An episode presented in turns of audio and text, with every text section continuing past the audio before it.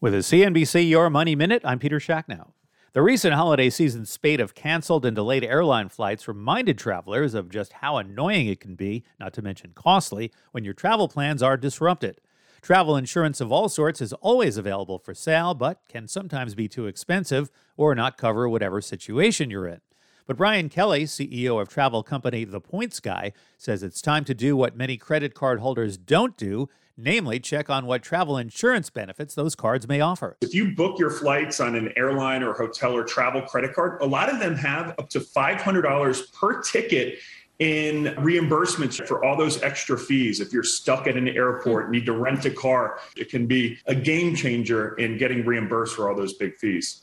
Kelly points out that airlines aren't legally obligated to reimburse you for any expenses, like renting a car or booking a hotel room, that are the result of flight delays. Thanks for listening to your daily Money Minute, and you can find a lot more at CNBC.com. I'm Peter Schacknow. Travel is great, but planning for travel can be time consuming and difficult. That's where One Travel comes in.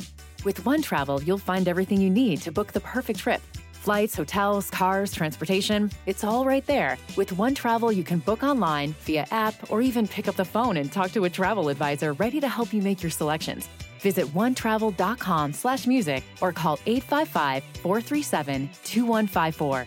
Plan it, book it, live it. One Travel.